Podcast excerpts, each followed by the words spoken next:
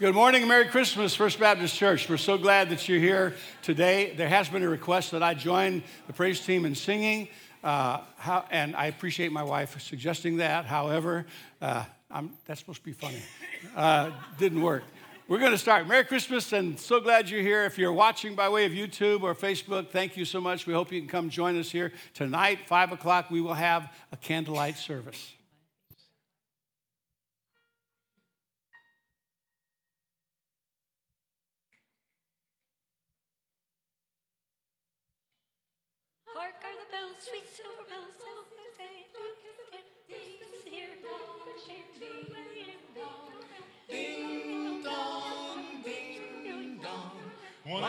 Once you can hear what just good cheer from everywhere, fill the air. Oh, how raising is love, oh, tongue, their tongues, getting their ring while people sing songs of a cheer. Christmas is here. Ding dong, dong, dong, ding dong, ding dong, ding ding. Ding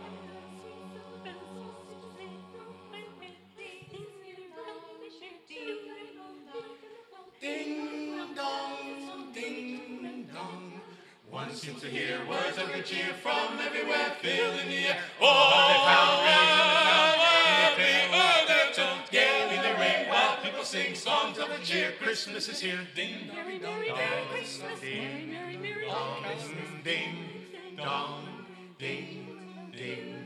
On on they sing on with that in their joyful tones to every home.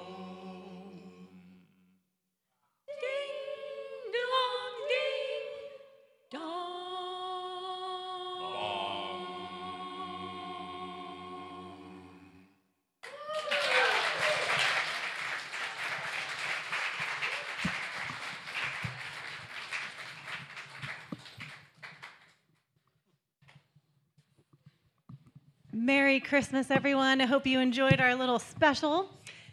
Please stand with us and let's praise the Lord together.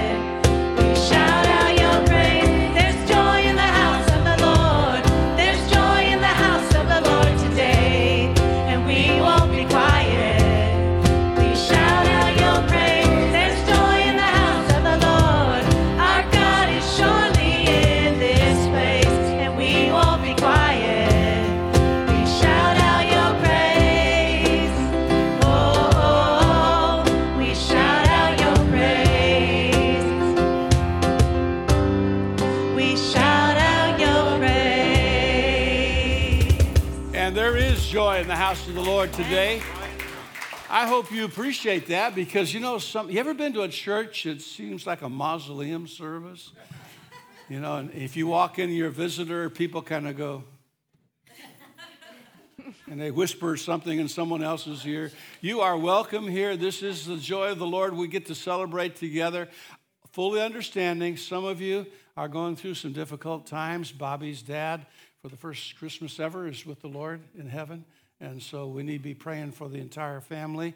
And others of you are going through difficulties, going through problems.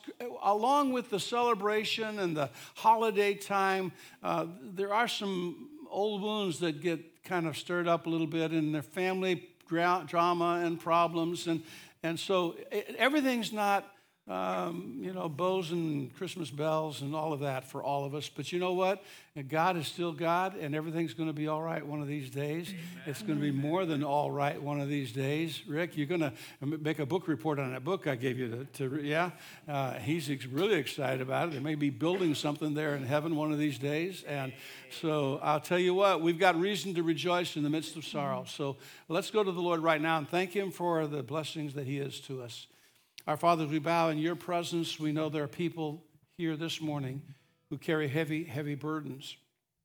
Loss of loved ones is way up there, whether it be lost through death, lost through family separation and divorce, lost through disease, and, and uh, whatever it might be. Father, you, you're the one who's the comforter. You're the one who's the great physician. You're the one who's the Savior. You're the one who can meet our every need. And so I pray that you would be with those who came in here, maybe a little bit sad today, that, Father, there would be something said or done that would lift their spirits somewhat, and they would uh, trust you no matter what, realizing that we walk through the valley of the shadow of death. We don't set up a house there, a temple there. We keep walking through it, and we get to the other side, and we'll be with you one of these days. So, Father, we pray your richest blessings upon everyone here. May we honor and glorify your name. May we thank you for what Christmas really means in the birth of our Savior, the incarnation of the Son of God who came to live a perfect life, to die a vicarious death on a cross, and then to be resurrected again and to live, make it possible for us to live forever in a place called heaven. So bless us today. Give us reason for joy, we pray, and we'll thank you in Jesus' name. And everybody said, Amen. God bless you. You maybe go ahead and go ahead and be seated. A couple of things I want to mention to you. You have, if you're in the active military, you have a spread set up on the patio. It is beautiful. It's decorated. It's good food, and you're invited. Anybody in the military invited to go ahead and partake of that tonight. 5 p.m. Our um, our service, our candlelight service. Generally, we are packed out. I know we got some folks out of town. We got some empty seats here because of that. Uh, but generally, we get packed out on Christmas Eve. So be here early, and uh, we'll have a great time together at 5 p.m. tonight. T- Christmas. It's the Lord's birthday. Someone said, What are you doing tomorrow? As little as possible. Going to recover from everything else we did, right?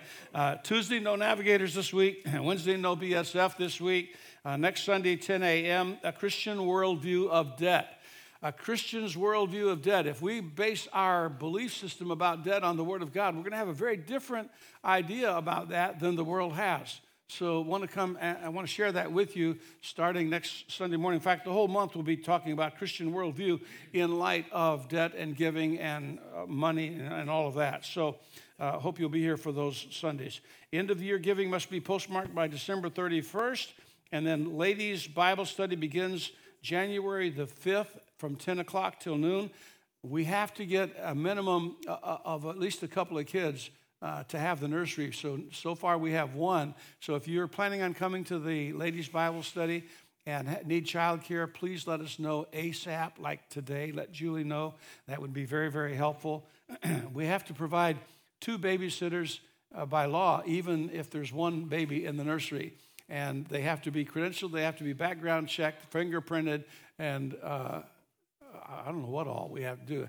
Uh, spray them down with Lysol before they, uh, what, all kinds of stuff. Uh, so, so if you, we don't want to discourage anybody from being here, but let Julie know. Otherwise, it'll be difficult to be able to provide uh, childcare. This is a connection card. It's our way of getting to know you. If you're a first time guest here today, we're so thankful that you've chosen to be with First Baptist Church. We'd ask you to take one of these out and fill it out and then either turn it into us or put it in the tithe and offering box, which is to the left of the double doors. Uh, out in the back, and we're so grateful to have you here. We're going to continue to worship our Lord together, so let's stand once again.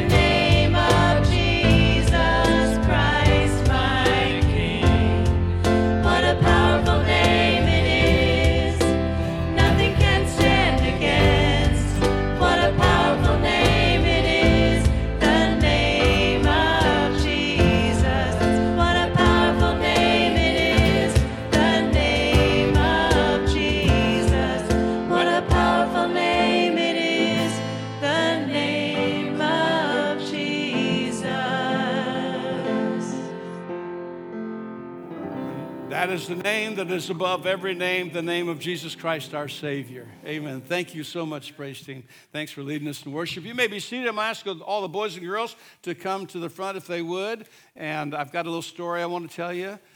That's Debbie's, I think. Um, before you go to class. So, and while they're doing that, I want to encourage everybody to pick up a calendar. They're on the back where the registration table is, where you get your name tags. If you'd like a calendar, there's some uh, very pretty pictures, and um, and it advertises the church and verses and everything else. So be sure to grab one of those. We're glad to have all of you here today, and we hope you have a blessed and a merry and a wonderful Christmas. And work our way to a great new year. Boys and girls, we're so glad to have you all here. How many of you like candy canes? Let me see your hand. Now, I didn't say all you. I said, how many kids like candy canes? Okay, my mom used to always give me, every year she'd give me a candy cane, and she, it wasn't just a little wimpy, little bitty candy cane. She'd get me one of these like pound and a half jobs, you know, about that big around and about that long, and I, I'd have that peppermint candy would last till about April every year. It was just incredible. Uh, there's a legend about the candy cane. I don't know if you've heard this before, but uh, it goes back to 1670, the year 1670, which is uh, way before uh, Chuck Cedar was born. He's not here today. He's up north. I can pick on him. Um, but it was a long, long time ago. And a choir master, someone who was leading the choir and had kids' choir at the Cologne Cathedral in Germany, handed out sugar candy sticks um, to his young singers to keep them quiet during the living nativity when they made, they had the baby Jesus there and Mary and Joseph and all of that. In honor of that, he bent the candies in the shape like that, that, that kind, like a candy cane. Bent them like that, And so, what that stood for, he says, You look at the candy cane, what do you see? Stripes that are red like the blood shed for me. White is for my Savior, who's sinless and pure. And the J, if you turn it upside down, the J is for Jesus, my Lord. That's for sure. Turn it around, and a staff you will see. Jesus, my shepherd, was born for me. So here's what I want. Listen to this one thing, and then I'm going to let you go to class. One more thing. That is this. Every time you see a candy cane, I want you to think about Jesus. He loves you, and that's the birth of that's the person we celebrate his birth for. And Christmas time is Jesus Christ, the Son of God. Miss Pat's going to give you all one of these, but first we're going to pray. Father, would you go with these children to their class? Would you go with the teachers and the workers and God inspire them to pour everything they have into the lives of these young kids? Father, that they would, if they haven't already, they would soon receive Christ as their personal Savior. God, we pray that you would bless them and their families. Bless our church, we pray, and thank you for what Christ means to us all in His name. And all the kids said, Amen. Pick up from Miss Pat. Go ahead and get a, one of the cards, and we hope that you'll remember that lesson about the candy cane. Everybody else, you have your Bibles? Turn to Matthew 2. How many have your Bibles? Let me see your hand. You got a Bible? You got an iPad? You got an iPhone? You got a i something else?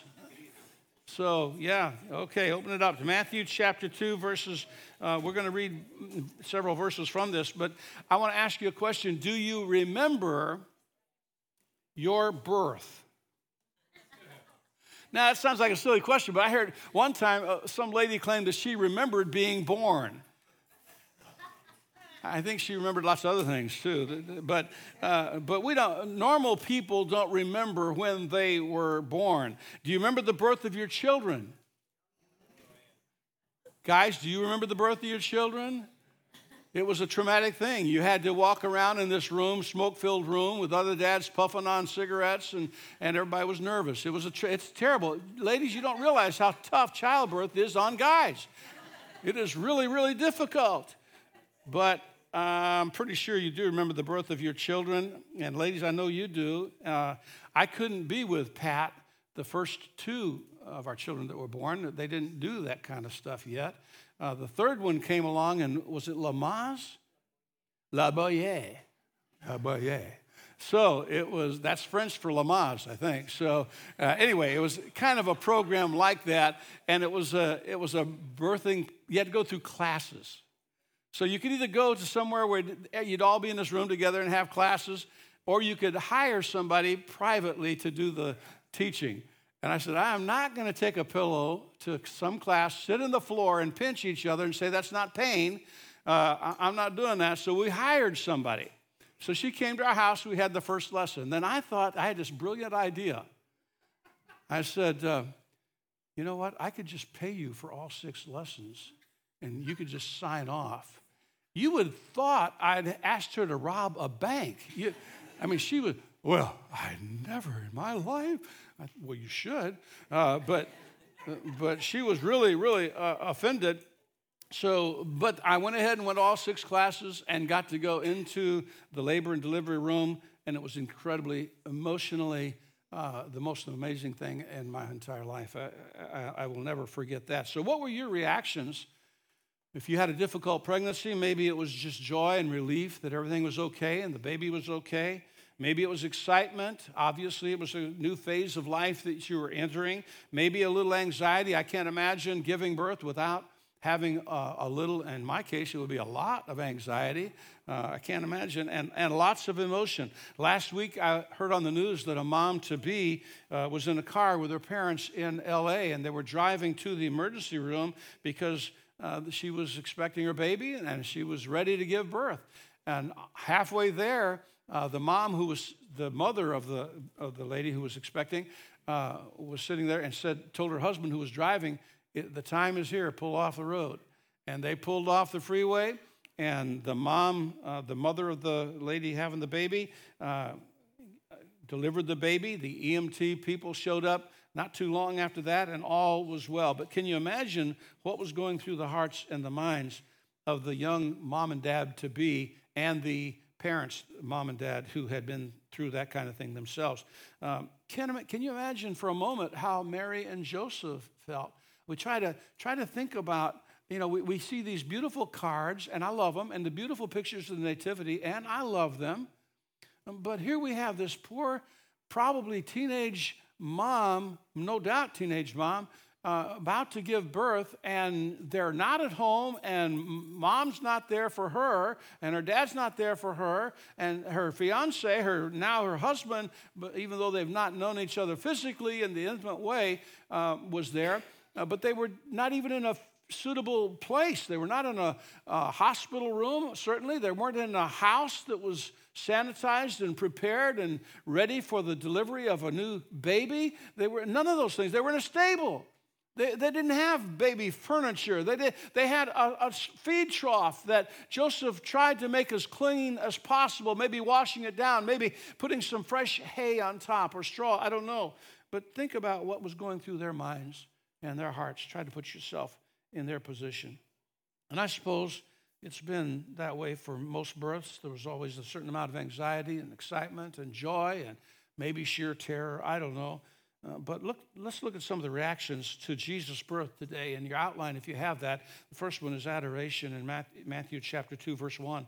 Now, when Jesus was born in Bethlehem of Judea, in the days of Herod the king, behold, there came wise men from the east to Jerusalem, saying, Where is he that is born the king of the Jews? For we have seen his star in the east, and we are come to worship him. We talked about and taught about the wise men last week, gave a little bit more detail about who they were. They came from the east. These were Persians, probably from uh, now the land of Iran and Iraq. And they came a distance in order to see. They traveled following the star actually for two full years until they found where he was going to be, and they were come now to worship him. In verse 10, when they saw the star, the Magi that is, uh, they rejoiced with exceeding joy. And I, I looked up the words uh, exceeding great joy in the Greek instead of just in the English, and it was uh, an unusual uh, phrase to me. It's vehement, vehement, mega gladness. Vehement, mega gladness. So it was like a, a vehement, you know, it's just like you think of usually as angry, but it was an incredibly uh, mega uh, happiness that was exceeding uh, more than anything probably they'd ever experienced before. That's the, their reaction. And when they were coming to the house, they saw the young child with Mary, his mother. Remember, we talked about uh, at the nativity versus at the house, maybe uh, a, a couple of years later. Remember that? So they came into the house. Uh, with his young with his Mary's mother and fell down worshipped him and when they'd opened their treasures they presented unto him gifts including gold, frankincense, and myrrh. So the Magi, mentioned last week, were wise men, astrologers who traveled, and they were looking for the child king. They were looking for the king uh, of all kings. How did they know about the king of all kings? You ever thought about that? How did they know? Uh, let's suppose they're in Iraq or Iran, present day Iraq, or Iran, they're in Persia, and, and they look up in the star uh, in the skies one night and they see this incredible uh, star, bright heavenly body. Never seen it before. They knew uh, astrological charts and all of that, and they, or astronomy, probably both. And, and they, they knew this was something out of the ordinary. But how did it translate to there's this incredible, unusual, once in a lifetime bright light emanating from heaven, and we better get together and go on a caravan for the next two years and find this newborn king? That's not that can't be their first thought unless there's something else that enters into the picture. And so someone perhaps told them that a king was going to be born in Bethlehem. Someone perhaps told them there would be a star that would lead them uh, to this place. And so, so they, someone shared with them this information, which makes me wonder how often do we share information about the light of heaven with the people we know? How often do we share that Jesus is the only way? He is not a way, He is not one of the ways. He is the only, the way, the truth, and the life, and no one comes to the Father but by Him. Do we share the gospel with other people? Well, maybe it wasn't another person who shared. Maybe an angel appeared because we know an angel appeared to Mary. Later on, that same angel appeared to Joseph to uh, calm his fears and, and, reticence about taking Mary to be his wife under the circumstances. Um, maybe it was an angel. We don't know that. More likely, they read about it in the Hebrew scriptures. because it was recorded several places uh, in, in, prophetic, in the prophecies that, that this Savior would come, this, this Messiah would come. So they were led by this star, this light from heaven, special star, guiding them to the place of the Savior. And we taught about how the heavenly body was, uh, was used by God to guide the Magi to Bethlehem and to Jesus. Uh, what drew you or what drew you to him? What or who drew you to him? I can remember very well. I talked to you, I won't repeat it again about my Baptist catechism. I say that all the time, but uh, that, that training time that I received that summer from the pastor of the First Baptist Church, Chicago Heights, Illinois, that made me uh, want to receive Christ as my Savior, Help me to know who He was and want Him to be my Savior. That actually was the beginning, but then, as I told you last week or whenever it was, uh, then we moved to another community, and we got to this other community. There wasn't a good gospel preaching church until finally we moved to a third community, and there was a little Baptist mission that started there. My pastor's name was Arnold Everett. He was from Huntsville, Alabama. He was about six feet four and weighed about 100, no, about 100 pounds per, per foot. Uh, he, he, he, was huge. Uh, he was a big guy. Man, he would belt the gospel out. He would preach it, and, and he would tell. And by now, uh, I was a teenager, sophomore in high school, and I was kind of challenging authority a little bit. And or a whole lot. And he would just, he kept coming back with the truth. He kept coming back with the gospel, kept coming back, line upon line, precept upon precept. Uh, and, and he paved the way for me to where the Holy Spirit then could call me to ministry. What, what is your spiritual pedigree? Uh, Pat talks about her spiritual heritage and can't wait till she sees a flow chart in heaven. Uh, she traces it back to uh, all these relatives who, who got saved is because so and so got saved, and they got saved because so and so got saved, and on, and on it goes. Listen, it's kind of like this Edmund Edward Kimball. You ever heard the name Edward Kimball? Some of you have. He led D.L. Moody to Christ. You ever heard the name D.L. Moody? Yeah. I think Kimball was a shoe salesman. Is that right? Huh? Okay, Kimball was the Sunday school teacher. D.L. Moody was the shoe salesman, but, but Kimball led D.L. Moody to Christ. D.L. Moody, uh, of course, the Moody Bible Institute, and uh, went on revivals across the sea and, and in the, the States here. D.L. Moody led Wilbur Chapman to the Lord. Wilbur Chapman may or may not be anybody you've ever heard of, but he won Billy Sunday to the Lord. Billy Sunday was a ex baseball player, professional baseball player who, uh, who preached at crusades and led thousands to Christ. Billy Sunday was preaching when Mordecai Ham got saved. You may or may not know who Mordecai Ham is. I, I think he was Jew, right? Jewish? I believe he was. I always thought it was kind of ironic his name was Ham. Uh, but anyhow, I think he was and he, he had served, he had all kinds of crusades and go all over preaching. And then guess what? Guess who was sitting in one of his crusades and got saved as a teenager? Billy Graham. You heard that name? If you've not been in a, nailed in a box for the last 50 years, you, have heard that name. Uh, and and who, the millions, he, over a million at one time in Korea, Seoul, Korea, uh, back several decades ago. But uh, then through his TV ministers, no telling how many multiplied hundreds of millions of people have heard the gospel and responded because and that's that that's just part of that one family tree just part. So so you, you need to share the gospel. You need to let people know there's hope for them. There's a salvation available for them. You need to get scriptures into people's hands. You need to uh, be, be attentive to, uh, to those who want to influence you for god and for good who are around you they presented him, that is, the Magi presented Christ with gifts worthy of God and a king. They were gifts of homage and, in fact, gifts of great value, expensive and symbolic. The gold, of course, was made into crowns, the gold was made into jewelry, rings, necklaces, bracelets, nose rings, uh, toe rings, probably other kinds of rings I don't want to know about, uh, but obviously it was of great value, and, and they gave it to him as a, fitting, a gift fitting a king. Frankincense, a fragrant perfume used for anointing the priests, Aaronic priesthood, and on down from there. Myrrh, also perfume used in anointing priests, but specifically offered again to Christ at the crucifixion uh, and, and, used in anointing dead bodies. So, in preparation for the grave, they would, they would use uh, myrrh. So, we owe him our adoration, including the bringing of gifts, the bringing of ourselves to God. You know, the best thing to give to God is yourself. Give him your life. Give him your future. You can't. I, I read something about you can't undo the past, but you can. You can change the future right now by by giving yourself totally and wholly to God.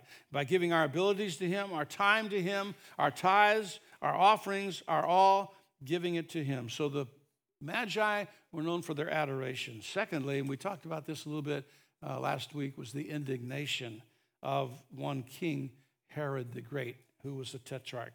In Matthew 2 3, when Herod the king had heard these things, he was troubled, agitated, actually, and all Israel with him. In verse 13, when they were departed, the angel of the Lord appeared to Joseph in a dream, saying, Arise and take the young child and his mother and flee into Egypt, and be thou there until I bring you word. For Herod will seek the young child to destroy him. And a heinous thing happened in verse 16 of this chapter. Then Herod, when he saw he was mocked by the wise men, how'd they mock him? They didn't take him back news to where Jesus could be found because God warned them, don't do that because Herod intends to do harm to the baby Jesus.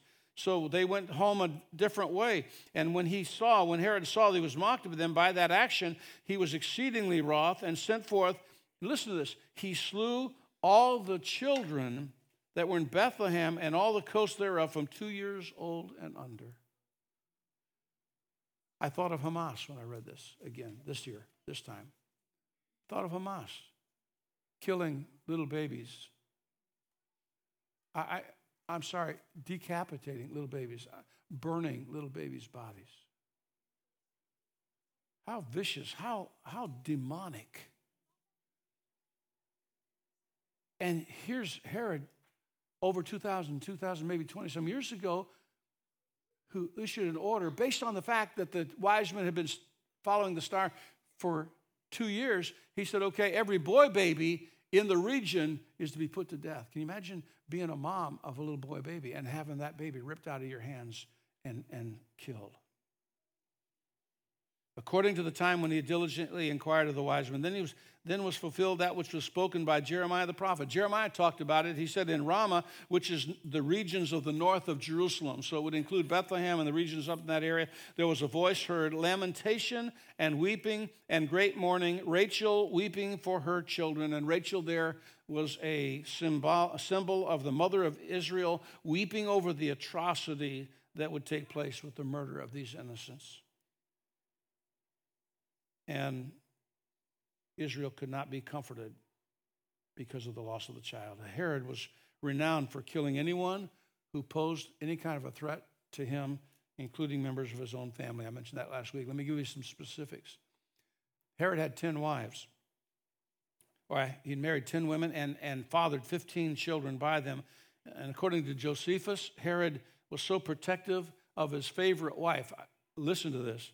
He was so protective of his favorite wife, the first, that he instructed his soldiers to kill her if anything was to happen to him while he traveled abroad.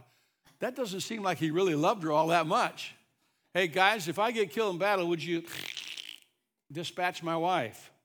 After Herod had both of Mariamne's parents killed uh, and, and others in the family, he, he took them to trial and executed them. After her death, Herod was distraught, became ill, and he ordered later the execution of two of his sons over suspicion that they were jockeying for uh, power and positions to be ruler of the kingdom.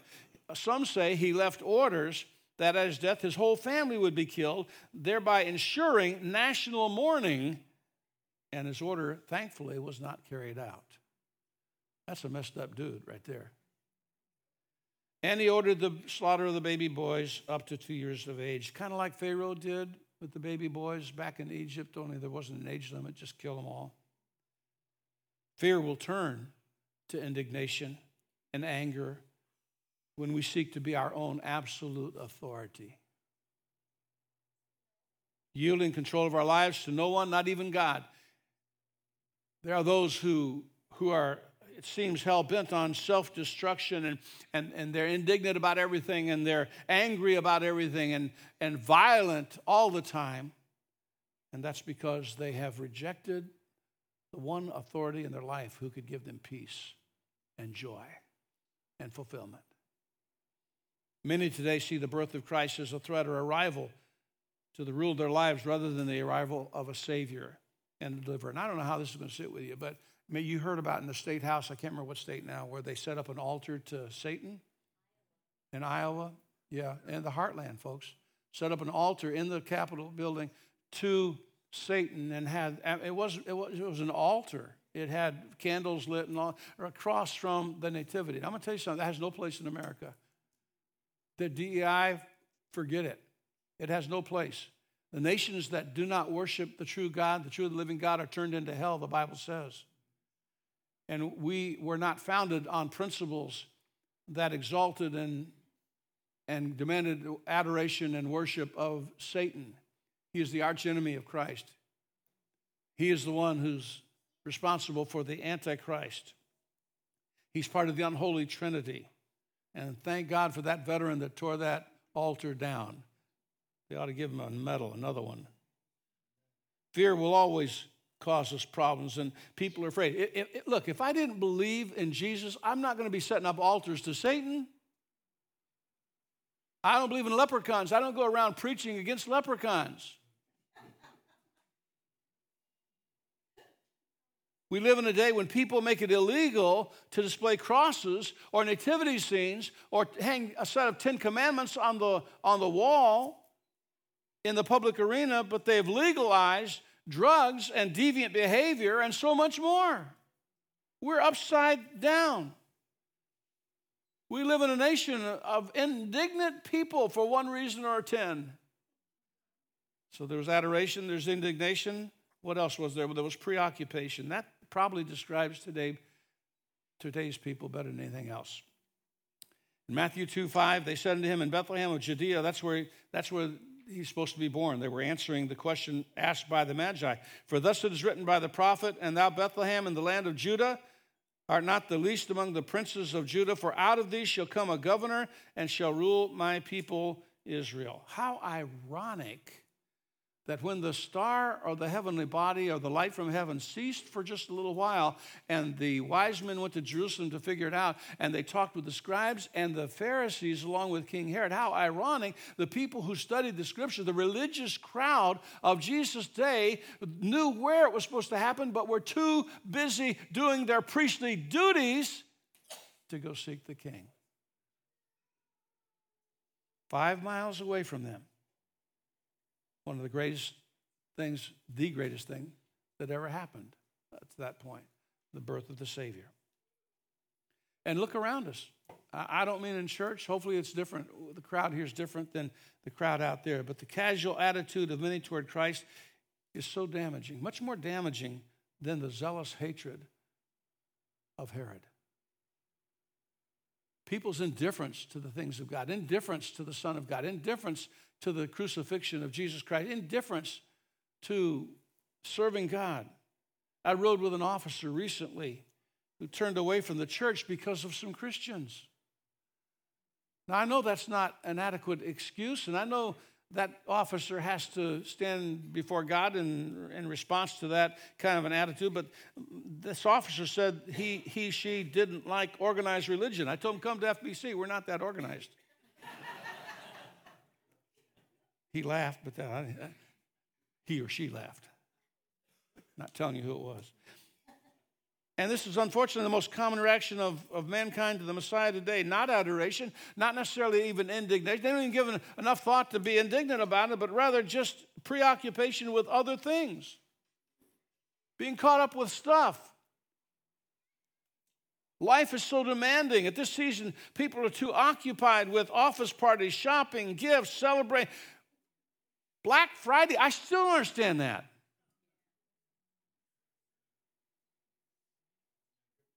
Yeah, thank you.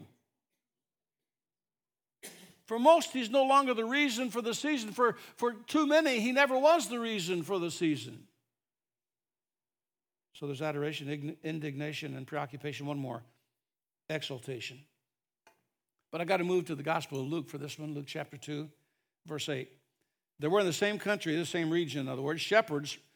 Oh, incidentally, the, the name for shepherds there, poimen, it's the same name for pastors. Pastors are to be shepherds, under shepherds. There is the great shepherd, the one true shepherd, under shepherds, poimen. These poimen uh, abiding in the field, keeping watch or guarding over their flock by night.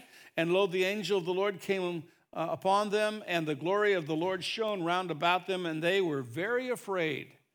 And the angel said unto them, Fear not, for behold, I bring you good tidings or great news, actually the gospel of great joy, which shall be to all people. For unto you is born this day in the city of David a Savior who is the Christ, the Christos, the Anointed One, the Lord, the Messiah.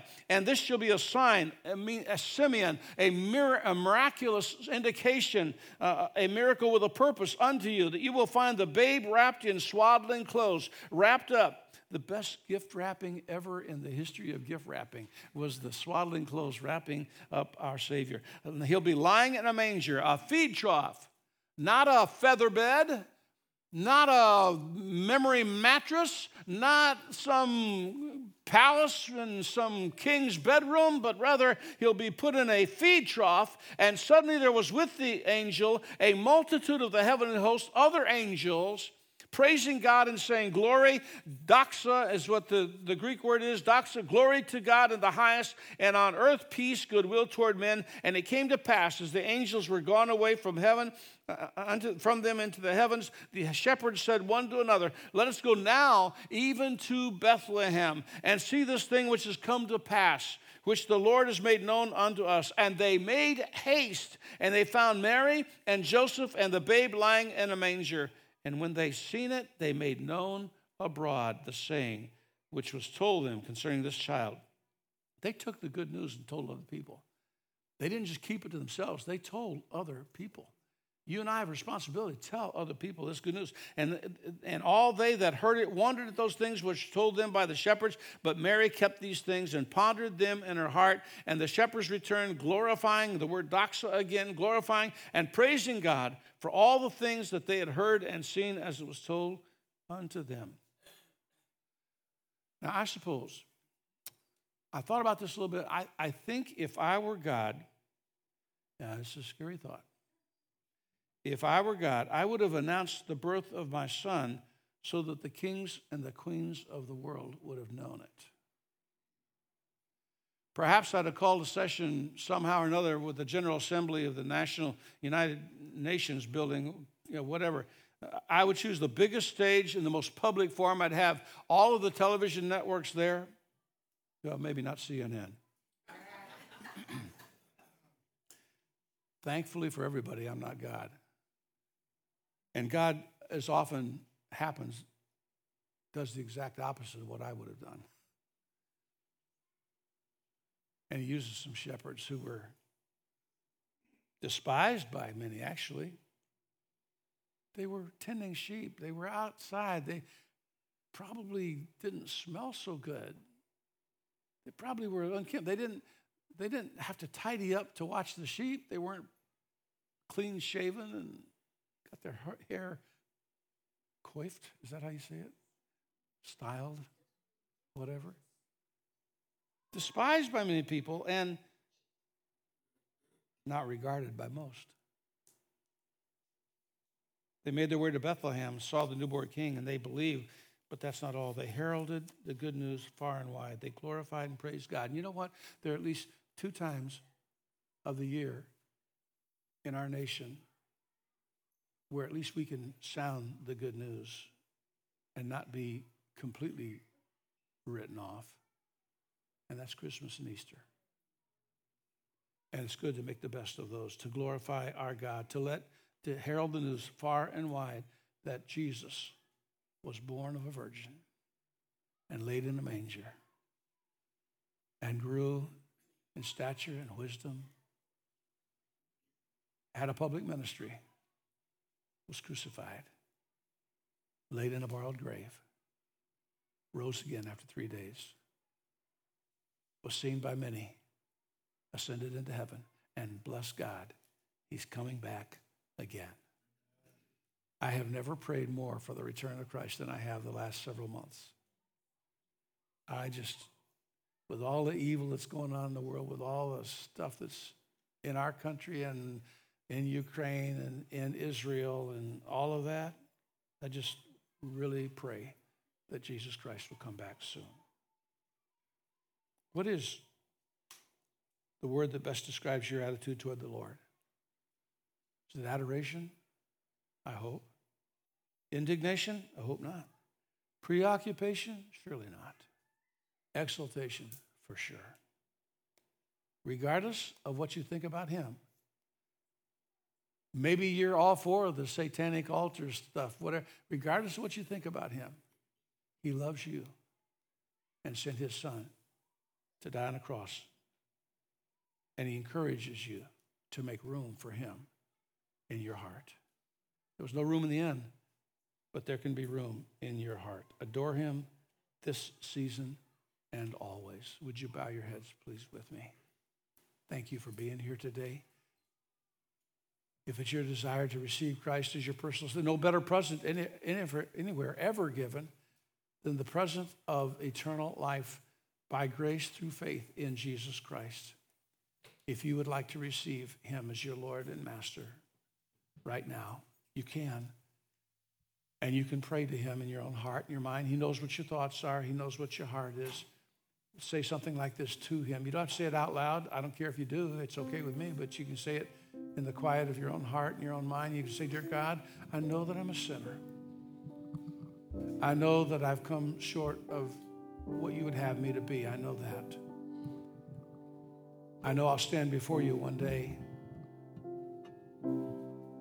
I want to be able to say my sins are forgiven. I believe that Jesus is your son, Father. I believe he died on the cross for my sins rose again from the dead. And right now I ask him, oh God, forgive me my sins, be my Lord and my master. I trust you right now. With every head bowed for just another moment more if you just prayed that prayer in your own heart and you were sincere. You don't know what it all entails yet, but you were sincere. Would you lift your hand up and hold it up high for just a moment? I won't embarrass you, I, I promise you. Just hold it up for a moment, indicating that you just now trusted Jesus Christ as your Lord and as your Savior. Because if you have, it's the greatest gift ever. Anyone at all, hold it up high. God bless you. God bless you. Now, God, for these who have prayed that simple prayer, it seems like it's too easy.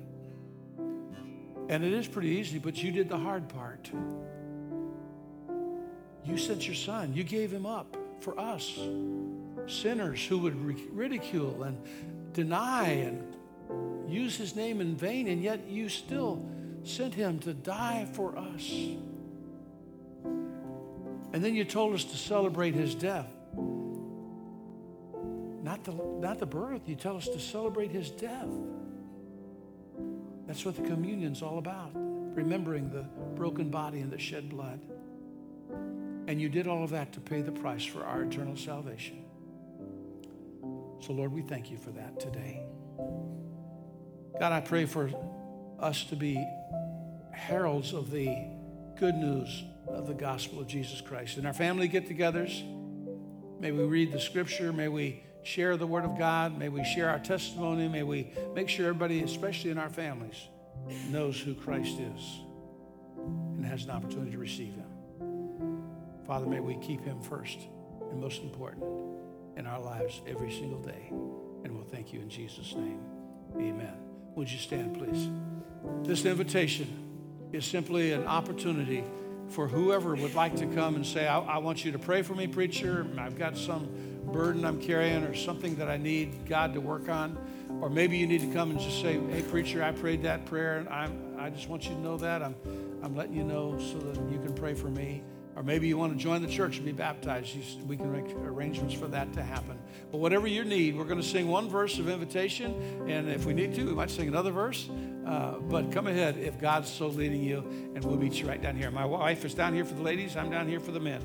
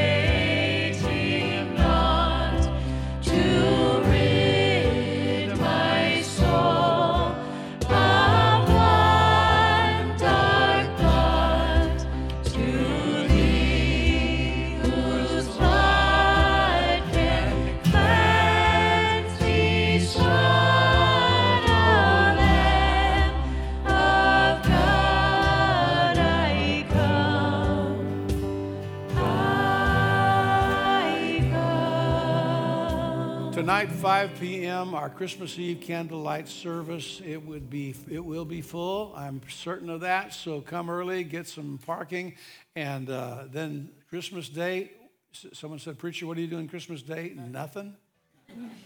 Just celebrating the birth of my Savior at home. So, uh, but to be sure to be here tonight, five o'clock. Father, we thank you for the opportunity of being here. We thank you for these people who've made attending your church a priority, not only on the day we celebrate your birth, but also uh, every, every Sunday of the year. We thank you, Father, for their faithfulness. We pray that you'd walk with us and thank you for loving us so much and for all the provision you give us. And Lord, may we bless you as you bless us in Jesus' name. Amen. God bless you. Have a great rest of the Christmas Eve, Lord's Day.